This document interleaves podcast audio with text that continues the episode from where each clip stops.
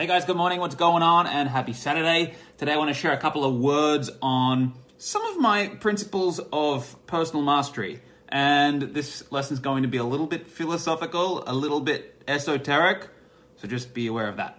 I know that some of you guys are fans and students of Walter Russell's work, so I'm going to be uh, sort of addressing this very loosely. But you guys have seen my soul chart before, and I've drawn this many, many times.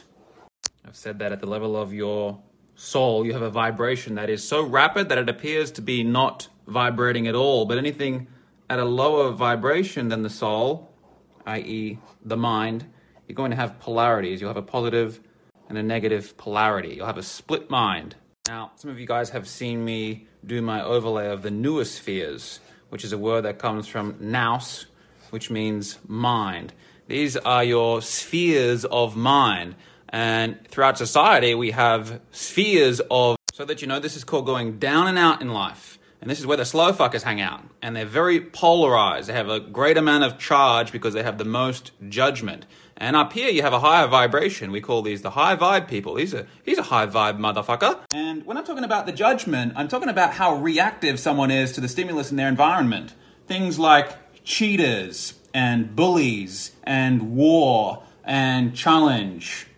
And many people, uh, God, this is awful. And what's happening here is terrible. And what's happening in the news, in the government, and in the in the Middle East, it's so terrible. And people who have these kinds of judgments are going to struggle climbing the socioeconomic ladder. So understand this. You are going to have a conservation of challenge and war and violence and cheaters and competition and threat throughout every dynamic in your life, in your family, in your mind, in your relationships, in your business, in your social groups. You're going to have it there. And it'll show up in different forms at different times, but it will be there. And if you judge it, you can't manage it. And if you can't manage the paradoxes in life and the challenges, you won't rise up. So I want to share something that I've just sort of picked up. And I've talked about before that there is a straight line path here. And when you're right in the middle, you're balanced between the charges, between the polarities. You have a net zero charge. And by the way, your charges are your ions. An ion is a charged particle in chemistry. And so these are your ions. And so when you're right here in the middle, you're poised. You're not poisoned by elating the ion or depressing the ion. Because as soon as you have a judgment here by perceiving a positive without a negative or a negative without a positive, you pull out of the poise, you go into poison. You pull out of the ease and you go into disease. And so I really love Walter's diagram of the staff of Hermes. And you guys have probably seen this even in mainstream medical, the, the doctors, the hospitals, even on our ambulances, we have this diagram. And I loved his wording. And he says here ordinary humanity, the masses, pursues the spiral path, but the initiate goes the straight and narrow way that leads to God.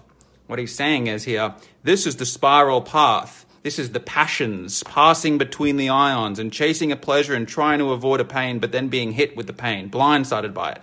And they spiral up. And there is an evolution, and I'm sure that you would agree by the time that you're 60, even the, even the masses are generally a little bit more wiser when they're 60 than they were when they were 15. But there is a faster way to develop wisdom and mastery. And that is, of course, to take the straight and narrow path by dampening your volatilities and seeing that when you're elated, there's a drawback and there's a price to pay for whatever you're elated about. And when you're depressed, there's a benefit. And to balance the good, the bad, the happy, and the sad and see that they're entangled is the straight path. Now, I've been sharing this for three or four years since I started to learn it, and many of you have already heard me yapping on about this fucking for days. But what is kind of new to me actually, and something that I've learned literally in the last three days, and I thought was very inspiring, and I thought that I wanted to share it today, is also how this applies on differing scales of existence as well, including the elements. And so this is what I have been uh, learning and reading about. Let me show you.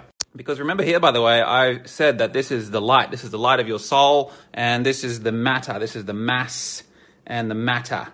This is where the masses live, and this is where you have the most baggage, they call it, uh, because things matter, and you've seen the light. And guess what? Same thing for the elements.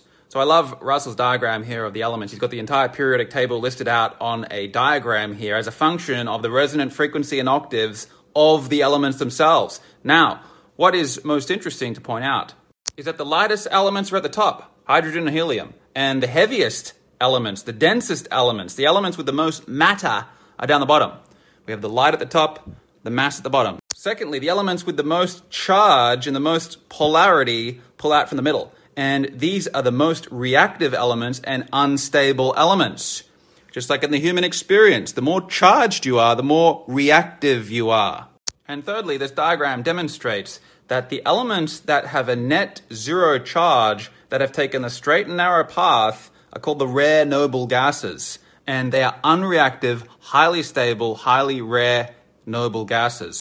And so in the human experience, this is the masters. The rare noble masters who are unreactive and uncharged and centered and on the straight and narrow. So anyway, I just really wanted to share that uh, one of my findings and something that I was inspired by. I hope that you enjoy this kind of thing. I know that it's very philosophical. So what you want to do is take it on board, but then run it past your own experience and try it on and see if you can notice the wording that people use and the judgments and things like, ah, oh, God, that's so disgusting and he's so bad and evil. And try to note the people who judge the most where they're at with their lives. Or perhaps even more accurately, try to take notice of how reactive people are and how easy is it to push them off center.